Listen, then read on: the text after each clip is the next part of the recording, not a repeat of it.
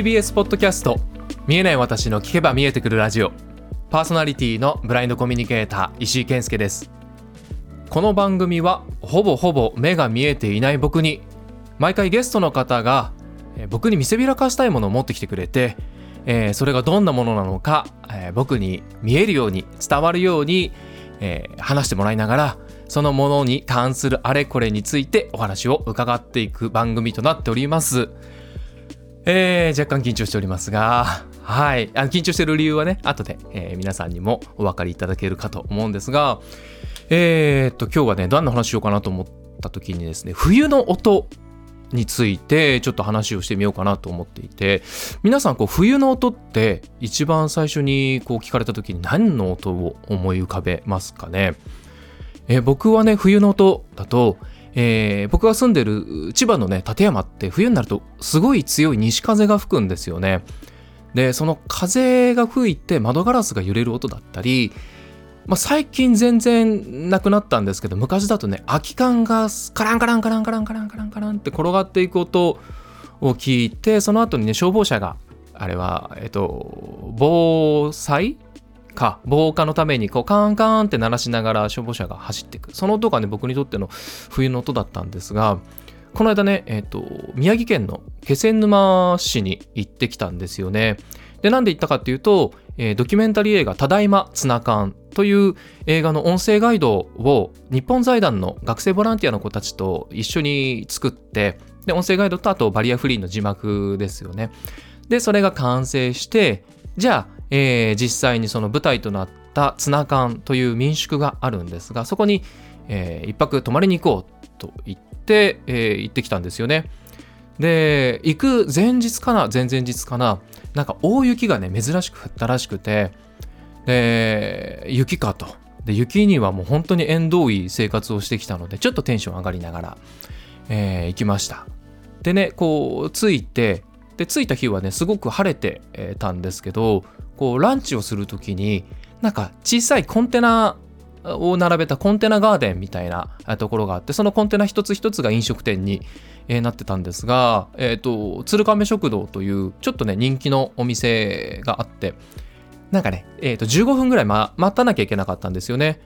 で、まあ、外で待っててもそんなに寒くないぐらいだったんですがなんかね周りからね僕をこう360度取り囲むようにこうポタポタポタってパタパタパタっていう音が聞こえてくるんですよ。で雨降ってないし何の音だろうなと思ってこう屋根の方に近づいてったらどうやら屋根の上に積もった雪が溶けてでそれがこう滴り落ちてる音だったと。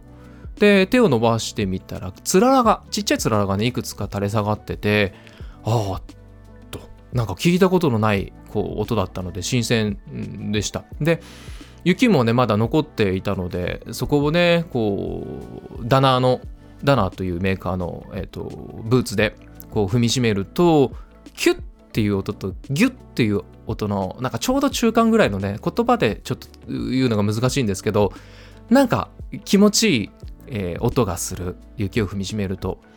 でこの音を聞いた時にあこれがこう気仙沼というか雪国の冬の音なんだなっていうのをすごく感じてで、えー、その雪を踏みしめた時に思い出したのが以前あの山手線の田端駅にあるユニバーサルシアターの、えー、シネマ・チュプキ・タバタというところであの映画に効果音をつけるフォーリーアーティストというえー、方のワークショップに参加してでその時に新雪新しい雪を踏みしめる音ってこうやって作るんだよって教えてもらったのがゴム手袋の中に片栗粉をこう詰めてそれを手でこうにぎにぎってするとキュッキュッっていうさっきと言ったこうキュッとギュの間の音がこう出てでそれのこう力の入れ具合でえー、新雪をこうザッザッザッザッザッって歩いてる音がキュッキュッキュッって音が出ると。でそのフォーリーアーティストの方はハリウッドの結構大作の効果音を作っていてデューン砂の惑星だったりあとブレードランナー2049かあだったりとか。でこうなんだろうね音効果音を後付けをするのがハリウッド流らしくてなんかそのやっぱり音から見えてくる映画映像っていうのがやっぱりあるなっていうのをすごく感じました。で音声ガイドもそうですけどその効果音だったり、えー音声ガイド、えー audio description があるおかげで目が見えない僕でもあの映画を楽しむことが、えーできるんだなと、えーそんなこともね思いました。でなんでこんな映画の話をしてるかというと、えーまあ、TBS ラジオでね映画の話映画といったらこの人という方が今日ゲストに、えー来てくださっております、えーおなじみライムスター、えー King of Stage microphone number one、えーアフターシックスジャンクション2から歌丸さんが来てくださっています。歌丸さんどうぞ。あーこんにちは。よろしくお願いします。ます。すいません長い前振りになってしまいまして。あのー今サブでずっと伺ってて、もう石井さんね、めちゃくちゃうまいね。本当ですか？オープニングトーク。歌丸さんにそれいやいやいや、あのね、僕はやっぱ、つってもこう、例えばね、あの横にいる構成作家の古川さんとか、そういうなんか、一応ちょっとこう、こう相手いながらの、はいはい。まあちょっとやっぱ会話的に進めてるオープニングトークとはいえ、今はもう完全一人喋りかつ、完全一人喋りかつ、すごい落ち着いた流れからのよ。流れからの、このゲストの私の導入に至るまで、はいはい。もう本当にもう、もう流れるような、もうね。見事な完成度のトークで、本当にもう感服いたしました。ありがとうございます。この見え見え見えは僕うんこの枕のうん導入部分がはい一番僕のこう見せ所で、あとはもうゲストの方の流れに乗っかるっていうので、あとはもう僕歌丸さんに今日乗っかってきます。いやいや、でもオープニングトークこそパーソナリティのね、紐で、私ももう何年経っても全然できないところなで、本当にもう感服いたします。素晴らしいと思います。ありがとうあございます。改めてよろしくお願いします。お願いいたします。でもね歌丸さんのねこう説明なんか不要だと思うんですがいやっぱりね、うんこう誰だってそうです。そうですよ。ね、誰が喋ってんだっていう、あれになってしまうので人間 ?AI? ね、そういう可能性もありますのでね。なので、歌丸さんのご紹介を、プロフィールをね、はい、うん。ご紹介したいと思うんですが、このね、番組恒例となっております。はい。ゲストの方にセルフサービスでうん。読んでいただくという形になっておりますので、はーい。歌丸さんお願いします。ではではちょっと手元にあります私自身のプロフィール、えー読ませていただきます。私ライムスター。歌丸。あのライムスターっていうのはラップグループ。ライムスターのグループ名なんですね、はい。えーっとグループ自体は1969年に結成された日本でもまあ一番古めの方のね世界的にもですからね、はい。えー今第一線で活動してるといえば、まあ結構古めのグループ、えーヒップホップグループライムスターの、えーっとラップやってる人人間2人いて、えーそのうちの1人歌丸でございます。私自身は1969年東京生まれ、でえーっと先ほど石井さんにもご紹介いただいた通り私自身もラジオをやっておりまして、えーっと2007年ですね、えー TBS ラジオライムスター歌丸のウィークエンドシャッフルという番組。まああの自分個人の番組としてはそれが初で。で、えーっと、まあ、ありがたいことに2年後、2009年には第46回、これ言っとかないとね、えーギャラクシー賞 DJ パーソナリティ賞見事受賞。ね。今思えば何だったんだっていうね、ガサツな状態でいただいてしまいました。えーでもおかげで首の皮一枚つながって、今に至るということ。今は、えーっと、TBS ラジオで月曜から木曜日夜10時から23時55分、だいたい2時間弱生放送しておりますワイド番組、アフターシックスジャンクション2のメインパーソナリティ。まあ、あの、皆さん曜日パートナーと一緒にやらせていただいておりますが、はい、えーやっているということでござい。で、映画表っていうのはそうね、先ほどおっしゃっていただいた毎週木曜にやってますよっていう。はい。えーちなみに石井さんも先日、えっと、私ども17年ぶりの武道館公演、えー2月16日にやったんですけども、こちらにお越しいただきました、はいという。ことで武道館はちなみにながら、その、すみません、ベラベラ喋ってすみ前のそのウィークエンドシャッフルを始める直前が前回の17年前の武道館で、なんで僕的には、あのーすごい、もうちょっとそ自分が自分でないようなっていうかラジオやってない自分っていうかもう今ちょっと想像できないんでうん。あのどうやって来てたんだろうっていうね。何やって食ってたのみたいな。そういう感じしますけども。はい。ということで。あベラベラと失礼いたしました。そんな歌丸でございます。ありがとうございます。歌丸さん僕ねちょっと視覚障害者っぽいってあこういう言い方よくないな、うん。あのい言っていいですか、ええ。あのねライムスターのうん。結成年、うん最初ね多分歌丸さんの,、うんあの生年月日と混じって、うん1969年っつってました本当89年ですよ1989にグループを結成して、はい。69それ50何年になりますからね。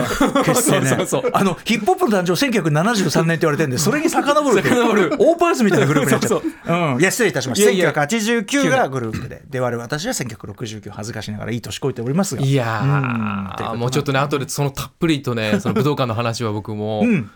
今読み上げちょっと待ってくださいね、うん。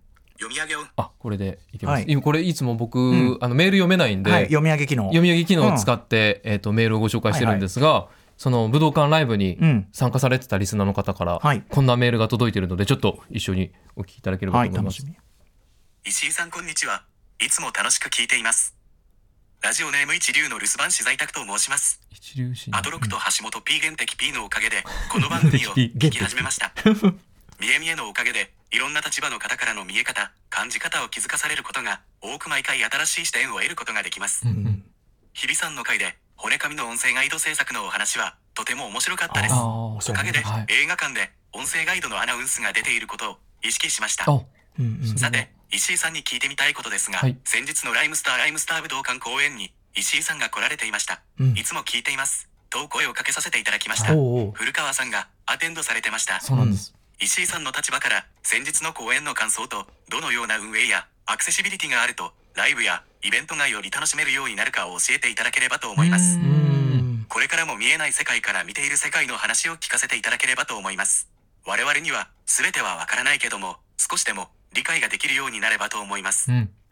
長くなりましたが引き続きここにしかない番組を応援していますので頑張ってください。はいフォルダーを使用してリンクリンクに読み上げオフ。ありがとうございます、はいはい。一ありがとう流ございます。の留守番師在宅さんっていううん。ラジオネームの方から、ねあの、ハシピー、はい。ハシピー元 P、現敵 P とかさ、あの、なんかややこしくてすいませんっていうさ、妙にリズミカルに読んでいただいてみたいな。ね、すんませんっていうそうね。本当でもそっか。そっか。まあ、特に武道館ね、あの、我々もそんな慣れて、運営側も慣れてないんで、うんうんうん。あの、至らんところがあったら本当にというような。で感じはありますが。も、うん。僕それこそ関係者席で、えっと古川さん今 あの歌村さんの隣にうん。座ってらっしゃる構成作家の古川さんがずっとアテンドをしてくれて、そしたらやっぱり、えっと受け付けて、えっと中に連絡取ってくださって、そのえっとまあ、優先席というか、うん。その安全に、えっと楽しめるええ。席まで案内してくださって、で割と2階のうん。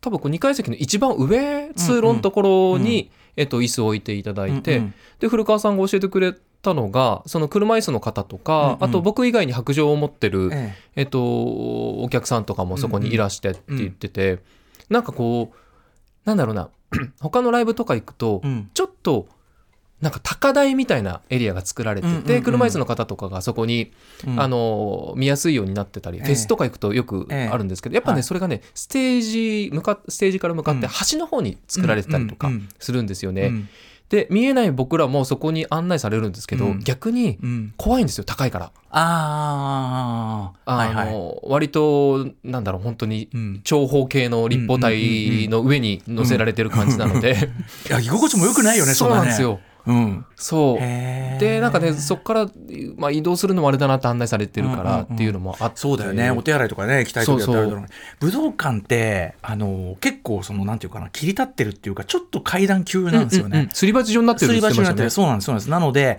あのー多分2階のその周りのその廊下みたいになってるとこっていうかな、はい。多分そのあたりが一番安定的な上、うん。一番見やすいうんっていうか、あのーあたりでもあって、もしそれでだから、あの、問題なければそれがいいのかな。うんうんそうですねきっとね。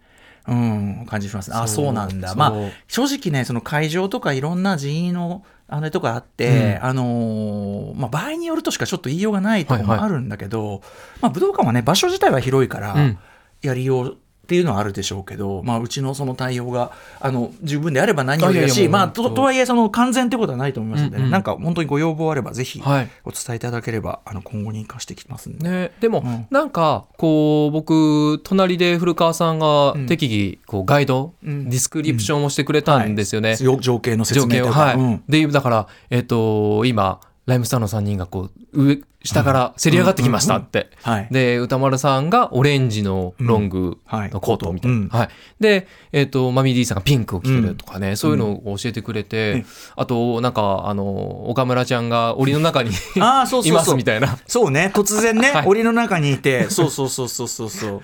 檻か檻から出てくるっていうね、檻っていうかあのねあれはね本当は LED ライトで、うん。あのいろんな模様というかいろんな映像を映している LED ライトの間っていうのかな、い LED ライトが要するにその、えっと、スクリーンなんだけどまあなんていうの透けてるっていうか、はい。網網状なんだね、うんなんでそれを後ろからライト照らすとシルエットが出るんですよ、はいはい。あので檻のように見えるっていうか、なので、あのーリハーサルの時になんか岡村ちゃんの出方どうしようかって あじゃあこうやって。だから俺割とねあれはね直前に決まった出方そうなんだったりする。まあ岡村ちゃんのそのコントのくだりっていうのがそもそもね、ものすごい直前に決まったことなんで。ええということで。ああ、ねそう。そうかそうかそうか。でやっぱなんか僕実は見えてる頃にうん。割とその音楽関係の仕事もうん。していて、うん。あの音楽プロデューサーの小林武史さんえが、小畑。はい。小畑っていうの俺たちだけだけど。TK が、うんうんうんそう。やってる会社にしばらくいたことがあって、うんうんうん。でまあ物販がメインだったんですけど、ええでも、えっと AP バンクフェスとかあと武道館も実は、はいはい。えっとレミオロメンの、えっとライブの時に行って、ええ僕はそのグッズを売っていた、うんうんその制作をしていたので、うんうんうんだからね、うんなんか武道館観客で行くのが初めてで。なるほどね。はいあそうかこんな感じなんだっていうそうかそうかそうか武道館は本当まあ独特よね。そのすり鉢状で。えーなんていうの本当はね音楽やるような場所じゃないんだけど、まあ、近年も研究が進んで比較的やりやすい箱なんて言ってたけど、うんやっぱりねあの普段と比べると、うん音はもうワンワン回るし。ああそうなんですね、うん、要するにそのやってる側からするとあのもちろんイヤモニとかいろんな手はあるんだけど、僕基本的にあんまりイヤモニしたくなくて、うん状況の全体の空気感じたいみたいなのがあって、うん、なんだけどなかなかね難しい場面もいっぱいありましたそれは。かだからやっぱその経験値がやっぱり17年ぶり2回目なんで、まあでも、あのーなんとか、なんとかというかな。でも武道館、やっぱその近いのはいいですね。はい。お客が本当に近い、それは。どうしても僕ら僕とかってこうマイクの音がうん人がいる場所になっちゃううんですよね。だからこうやっぱりライブ行くと、えもちろんマイクを通して、ええスピーカーを通しての音声になるので、うんうんうんどこにいるのかがああ、そうかそれはそうか。わからない。うんで、えー、と古川さんが何時の方向が正面で今いますっていうのを教えてくれるんですけど、はい。やっぱりね小さい箱の方が、はい。とはいえこう人の気配そうですね。が伝わってくる。うんうんうん。で、えー、と武道館はやっぱりえそこにいるのは分かってるんだけど、うんうんうん。そのそうかそうか。えっと、で声が出てるの分かるんだけど、うんうん存在をどうやって感じてるかっていうと、うん。やっぱ他のうん。オーディエンスの反応か。反応。でね。なんかこうあ今動いた、うんうん。なんかやった、はい。そのそれこそスチャダラパーの、うん。えーお二人がなんかに乗っかってか車に、はい。キコキコね、乗っかって、まあ三輪車っていうか、なんちゅうか、四輪車っていうか、うん、乗っかってきたんですけど、なるほどね。とかっていうリアクションで知ることができるっていうのもなんかある意味ではすごい一体感というか。なるほどね。うん、まあでもね、多分ね、そういう、例えば横浜アリーナとか、まあそれこそ東京ドームとか、はい。とかと比べたら多分空気的にもとはいえ、なんか、その、その、だからその反応でうんうん分かるっておっしゃってたけど、多分もっと大きい会場になるとさらに隔てられてるっていうか、ほとんどの客はもう、ただテレビ見てるっていうか、そのすビジョン、モニね。そう、モニターのビビジョン見てるだけなんで、あのーとはいえ武道館は多分、だから、実は本当の大箱と比べると、うん。ちょい中箱感っていうか、うんうんうん俺に言わせるとね、ゼップとかパシフィコとか、そういはい。はいう中箱というのかな、大きめ中箱みたいなところよりも、なんか全員距離が近いのであ、で、その距離の近さっていうのは多分僕のらのテンションっていううんか、うん。例えば MC の時とか MC ってやっぱりそのなんていうの？距離感で変わってくるんですよ、うんなるほど。その広い会場で奥まで届けなきゃいけないとなると、うん。もう細かい話とかできないですね、はい。まあ武道館も半分それはあるけど、うん。だから例えばこう語尾をちゃんと切って、はい。こんなこんなスピードで話すと多分聞こえないからもうちょっとゆっくり言うとかなんかこうとかもうちょっとこそううはい、大箱用の話をしなきゃいけなくなるんだけど、まあ、武道館はそういう意味ではなんていうか割と直接話しかける感じができる箱っていうんですかね、親密な感じが出せるっていうか。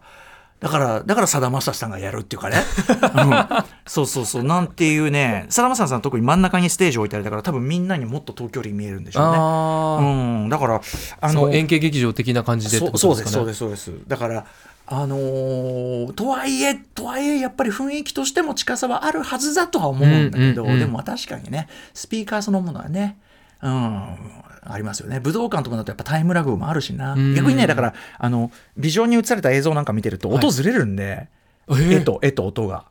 あの絶対に。それはいる席によって音の届き方って違うから音は遅いんでなんでどんなにあの全部の席からその映像とシンクロっていうのは不可能なんですよ。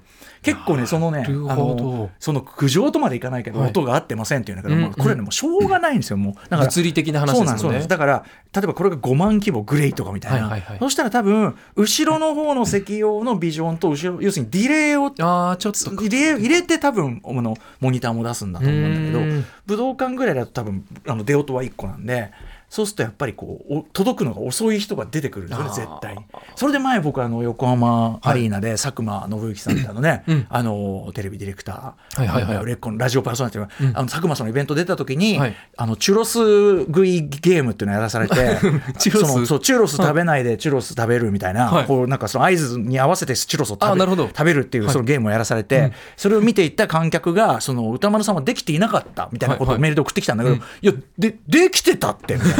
でそのでできてたっていう人もいるんですよ。これはなぜかっていうとそのタイムラグ映像とその音のタイムラグで俺のいる位置ではできてると。んでもそれを映像で見て向こうで見てる人からするとずれずれやないかになるみたいなそういうことなんでどいつもこいつもあの自分の見てる知覚が世界の全てだと思うなよっていうえことを言ってこうね熊崎君にたしなめられる。なるほど。せ せっかくメール送ってくれたのにですねそんな話でもそういう意味で言うと僕らはその視覚にとらわれることないからそうそうそう。そう純粋に音楽を楽しめるってわそうそうけですもんね。そうそう。だからそこはね逆に惑わされないでいいのやもしんないねそれはね。うか。うん。確かに、まあ、あのでかい会場それこそサマソニうん。も仕事でよく行ってたんですけど、うんうん。見えなくなってからサマソニの会場行って、うん。えっとだからあれはマリンスタジアムか、うんで Perfume うん。見た時に、ええ。やっぱりその、えっと、特等席みたいなところに案内されて、えー見ましたけどなんかねやっぱり観客との一体感もなく、うんなったのでそこ降りてやっぱ観客の方にね、うん。混ざってきましたね。そうだよね。なんかうん。だってスピーカーの音聞いて映像見てるからこれ何やってんだろうなみたいな感じ。になってくる時は確かにありますよね。まあまあまあそれはねやる側も大変なんだけど。うん。でもまあまあまああのーまあなんていうかな見てて不自由がない感じであればよかったし、うん。あと俺らは、うん。とはいえ言語情報めっちゃ多いはい。系のライブなんで、はい。うんその映像とか使ってるけどそれは全然メインじゃなくてあくまで僕らがマイクを使って発することがまあほぼもう90 95%それなんで。そうですね。あと人よりは説明するので 多分まあそのねあの楽しんでいただけるとこかなという気はしなくもないがどうでしょうかね。まああと今後。もうあとはもうやっぱりもうねあのアトロク2の方にもたくさんの感想来てると思うんですけど、うん。やっぱあのオープンザウィンドウの前の歌丸さんの MC はいがはい。もう刺さって、ああいやいやいやいやもう本当落類間近うん。で、でもあの後、うん。だからライブからもう1週間と2日ぐらい経ってますけど、もうねオープンザウィンドウばっかり聞いてるんですよ僕。おおへえああそう。なんかその一つ一つの言葉、そうバースを噛み締めながらうん。聞いてます。あそう。いや、はい。それはあのありがたいことですし、うん。そうかそうかそうか。まあそこはね一番ずーっとこうさああそこどうしようかみたいな、うんずーっとこう考え続けてたとこなんで。はい、あのまあそうだったらもしうまく機能してたんだったらいやまああそこにいた7000人全員が食らったと思います、いやいやいや、投げようみたいな感想見ましたけどね。本当ですか？ネット上で。早く曲やれよって、ね、そりゃそうだね。あ、すみません。あ、すみません。それもわかりますっていうね。そういう感想を見ましたけど。うん。あーありがたいいやいやいやもう本当にありがとうございました、はい、とんでもないです。とんでもあの、また、またぜひお越しください。ぜひぜひあの、あれはね、武道館はつっても、こう、玉のお祭りなんで、なんかもうちょっとちっちゃいとことか、ぜひぜひ、ちょっとぜひ白状、うん。白状を振りかざしながらも、うん。全然全然。うん。あの、楽しみはい、あの、いつでも小箱もいいし、中箱もいいし、はい。ね、野外フェスもいいし、あの、おお誘いします。あありがとうございます。そして今日ですね、うん。実はもう一通ええ。メールが届いておりまして、えっ、と実は特別企画こう歌丸さん、特別企画で、はい。お土。産を。えーこのメールです。ラジオネームジャーミルクスキー東京都30代男性石井さんはじめまして。こんばんは。こんばんは。毎回ポッドキャストを楽しく聞いています、うん。自分は請願者のものです。昨年12月18日放送で崎陽軒のシウマイ弁当を食べててご飯を食べてる途中であんずを食べてしまうと話していてうんうん。自分には突然あんずを食べてしまう経験はないと思い仕事終わりに崎陽軒のシウマイ弁当と100均でアイマスクを買い視覚に頼らずお弁当を食べてみることにしました。頭の中でお弁当をイメージしながらお弁当を開き始めましたがまずからしと醤油が見つからない。手探りでうん。からしはなんとか見つかりましたが醤油は食べ物の隙間に入っていてなんとか見つけることができました。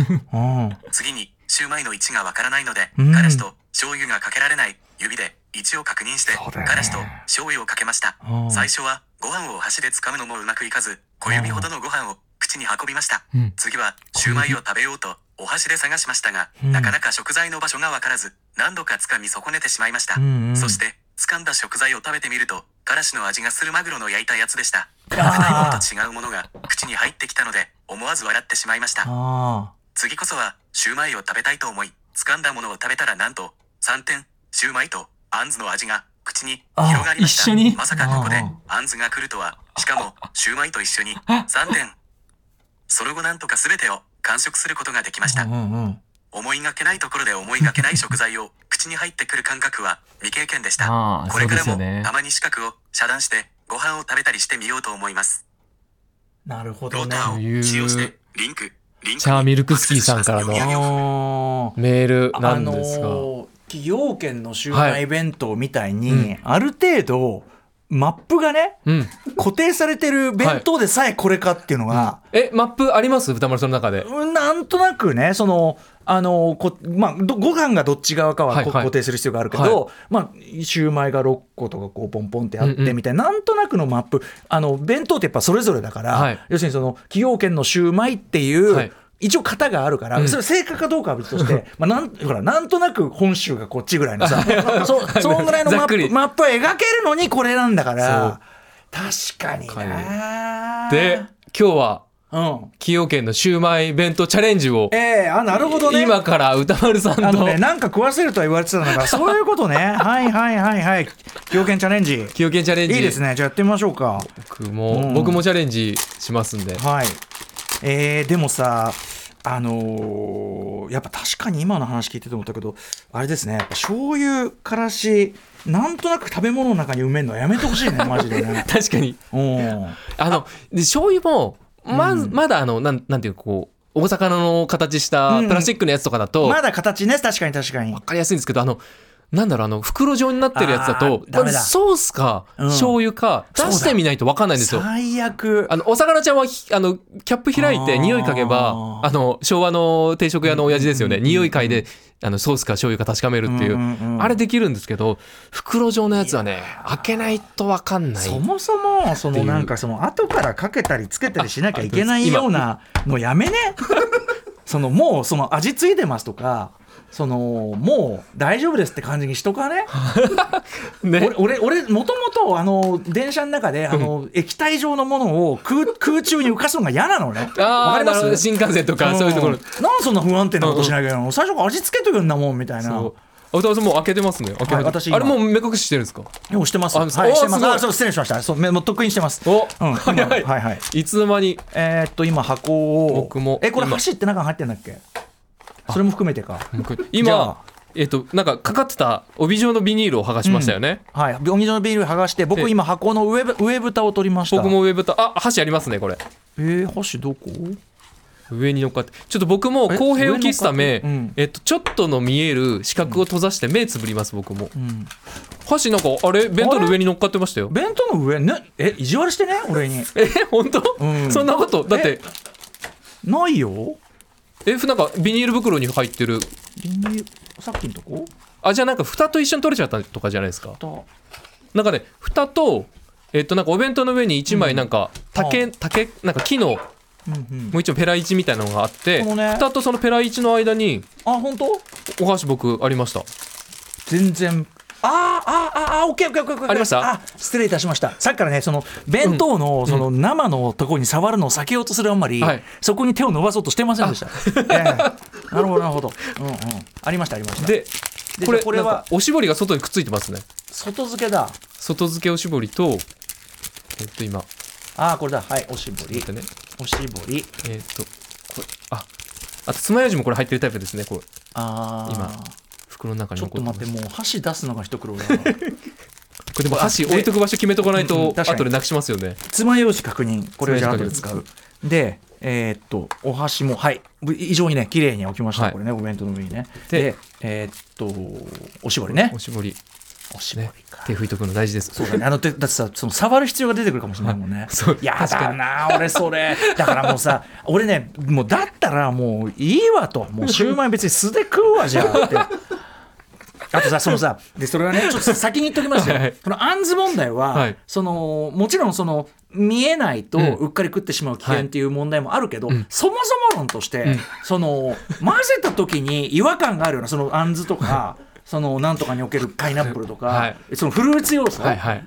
あのやめんか。その弁当にうっかり食べたらトラブルになるようなもんを入れんなそもそも、ある。うん、トラップがねそう、だからそもそも、そもそも弁当内で、い異端分子っていうか、まあ見えてたとこで、え、これどうなんっていうのがそもそもあるようなやつを入れんなよ。で100歩譲ってちょっと別の分かりやすいところに区切ってなんかこうそうですよ。別に小分けしていっててほしい、これはでも、そうね。あです、であ、で、えーっと、じゃあ、うんトライしますか？はいあ、あ、中豚ね？オッケー。中豚中豚、はい中豚、そうでした。今中豚外したら、うんあのご飯が中豚にくっついてくる感じがあったので、ご飯の位置が分かりましたねへえ、それはすごい。ちょっともう、僕、しょうがない。触っちゃってます。はいあ、でも触ってもわかんねえな、意外と。僕お箸を割りましたえーっとね待ってこうあれかえっと、うまいこと僕と歌丸さんのお弁当の位置が、うんうん。えっと、分かるようになれば、うんここに何何がありますねみたいな説明がはいできます、今ねえ僕えうん。お弁当ゾーンがうん。ちょうどこううん時計で言うとうん3時から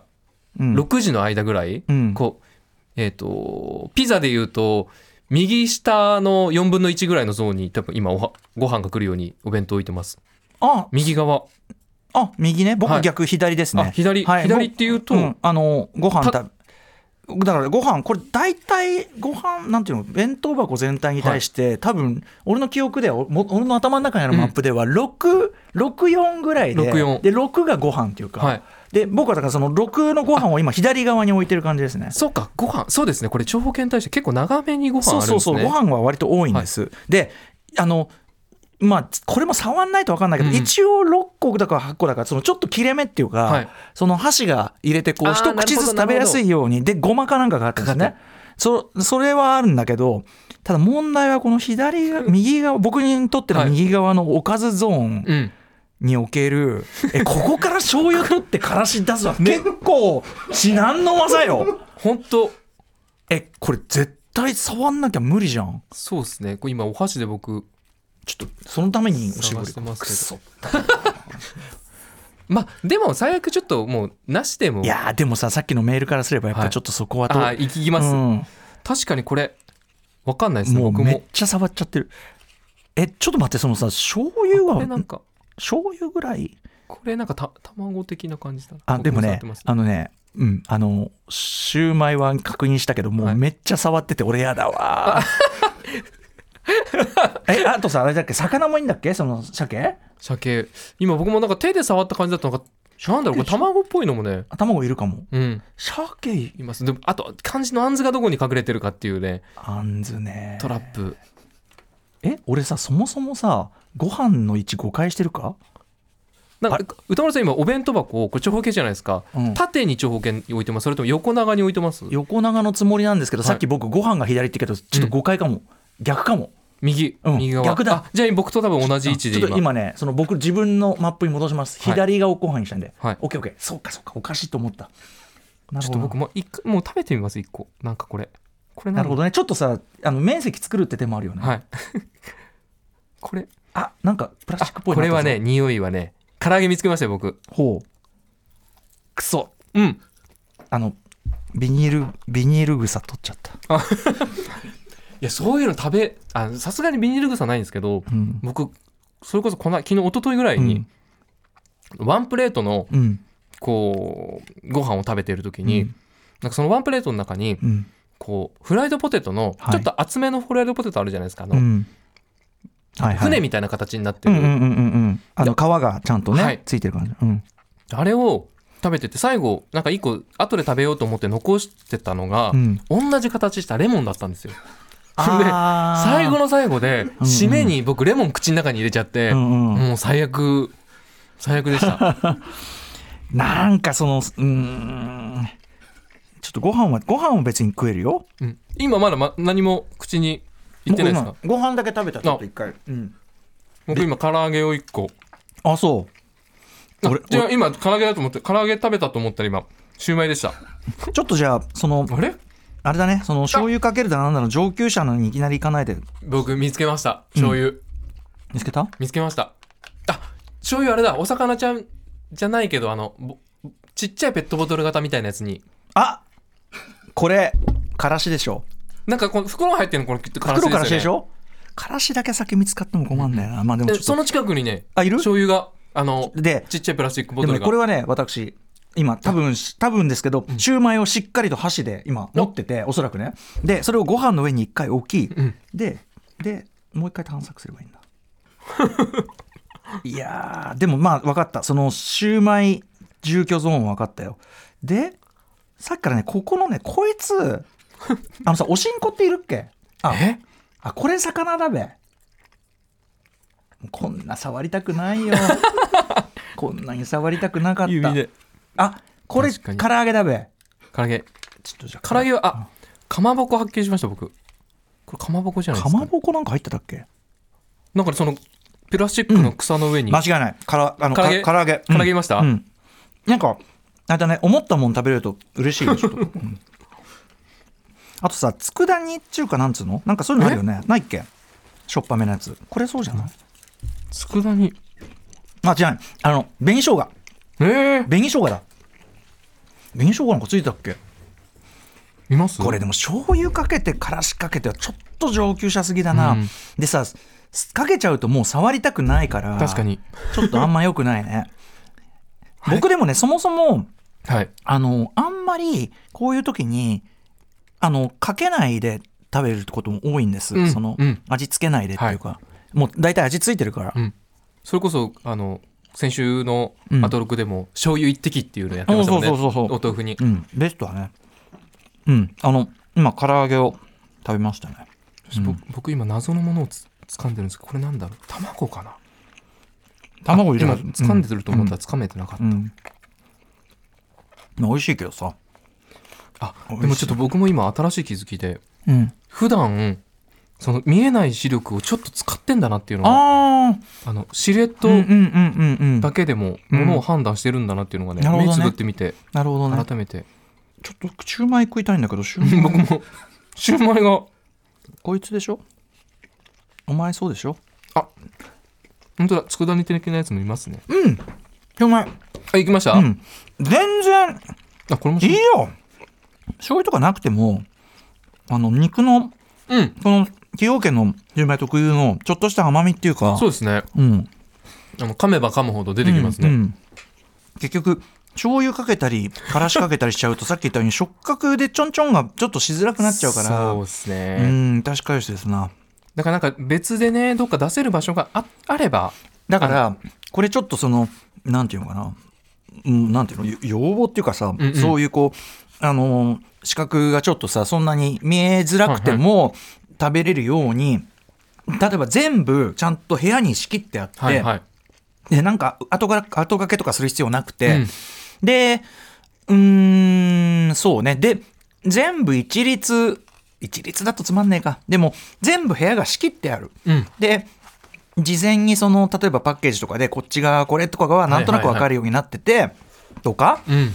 なんか仕切りはすごくあるとやっぱこれ確かにこれでなんか僕なんとなく認識してるんで。そうですね。あとそれこそさだから分かんない。これ展示とかだとねちょっと展示用の金になっちゃうけど、うん。なんかそのプラスチックの容器の上に大体マップ？そう。ここにこれここはこれみたいな、はい。でそれをパカって開けたらそ大体そのあたりにマップ。まあでもな。これ俺は今これは何を持ってるの？結構何何持ってんすかまあまあ重量がある。これが魚かなちょっとあえて形あれをふ触れずに食べてみようかな、うん。その予想しないものをを食べるっていうやつ。で魚。魚。おおすごい。魚麺。うん。え魚どこにいるんだろ魚うま。っこんなの全然味付いてんだからね。でそこにやっぱ急に甘いのとかはさやめてほしいよね。あなんかねやっぱ不意打ちされるのが一番うん今お前の出番じゃないっていう。さっきのメールの方とか結構大きく取ったでしょ多分ね。そうですおガバッと食ったよね多分ね。すくう感じですよねきっとね、うん。挟むというより。うん。じゃないとあんずとこのシューマイ2つ両方いけるってなかなか、でもやっぱりこう醤油とかが思うようにかけらんない状態で今魚食ったら魚相当ちゃんと味付いてるから、うまってなりました。これ魚だ。やべえ魚一回手放した。らどこに行ったか分かんないし 逃げた魚でかいですよ。そうだね。あ本当に魚うま？これかな？うんうまっ。やっぱ味付いてる方がいいわ。うんうん。下味大事ですね。う、ん美味しい。あれだね。やんないと分かんないですねこういうの、うんうんまあでもこんな感じでちょっと、うん。これ延々と食ってたいところなんですけど、ん。時間がそろそろ、うんうんうん。あれみたいなので。はいでもあのやってみてよかったです。うんうん。ん。やっぱねえあの申し訳ないけど全然やっぱ他の人の感覚ってのをこれは別にあの視覚に限らず、うんうんあんまり意識してるわけじゃないからついついでもなんかこういうの楽しみながらこうやってできるといいですよね。まあね。なんか視覚障害者のう、ん。こんなに苦労してるんですんうんの文脈じゃなくて、まあね。めっちゃこれ楽しくないっていう、まあね。触んね嫌だなみたいな、まあね。まあね。やりつつ、まあね。あとなんていうかなこういう工夫のしようあるよなとかっていうのは気うんうんうん。づいたりするけどね、なるほどね。あとね今、はい。じゃあじゃあいい面としては、はい。味集中システムで、ん。やっぱりその目つぶって食ってるさっきの魚うまじゃないけど、はいはい。あのやっぱ味により集中しますね、うんうん。あの崎陽軒のシューマイそのものも、まあ、ちょっと醤油かけられなかった分ってもあるけどあこういう味なんだみたいな。こういう美味しさなんだみたいなのが分かって。うん、まあ、もう一個もう一個食べちゃう。うん僕今意外なやつが口にご飯をすくったと思ったら、うん。カリカリ梅が入ってきました。あ梅いるんだ。梅いました。ん。今ご飯ゾーンうっかり食べてるとでも梅はさあの梅の種で歯とかガチってやっちゃない限りは梅はナイスサプライズじゃない、うんうんそうですね。ちょうどいいとこで来てくれれば、いこれがねあの甘い梅とかだとまたそうだね。あの別ですけど。やだからやっぱさ基本セットで食えるものを入れようや。そのこれだけは別個でみたいなのやめろやっていう。えじゃあちょっと歌丸さんはこうじゃあ、今アイマスクを外してちょっと答え合わせ的なうんうん。感じで、僕もちょっと目を開けてみると。ああー。僕も。あ待って。え？俺食べたつもりがないかまぼこが。え？え食べたつもりが食べないかもたつもりがないものを。俺このかまぼこ食べた覚えないんだけど。え入ってうんあの歯型がついてます。えそれ。きっちりきっちりきっちり食べたあのまはなんていうの？半円形の。はい。歯型がついてね間違いなく食いましたね。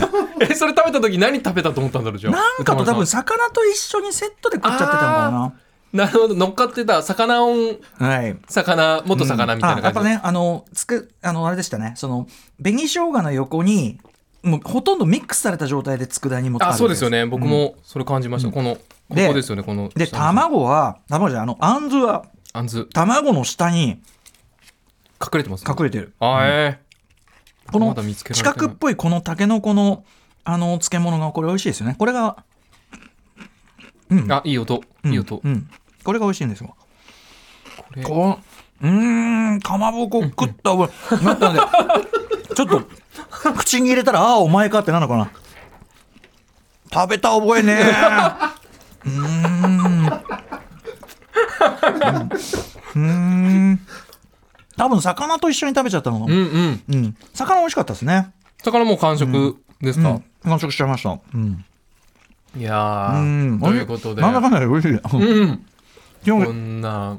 あの崎陽軒さん失礼こきましたが美味しいですよ、うん。うん。でも今後今後はね何かこう参考になればね。はい、うん。ぜひぜひね今度あの皆さんもねこれ聞いてるリスナーの方も、うん。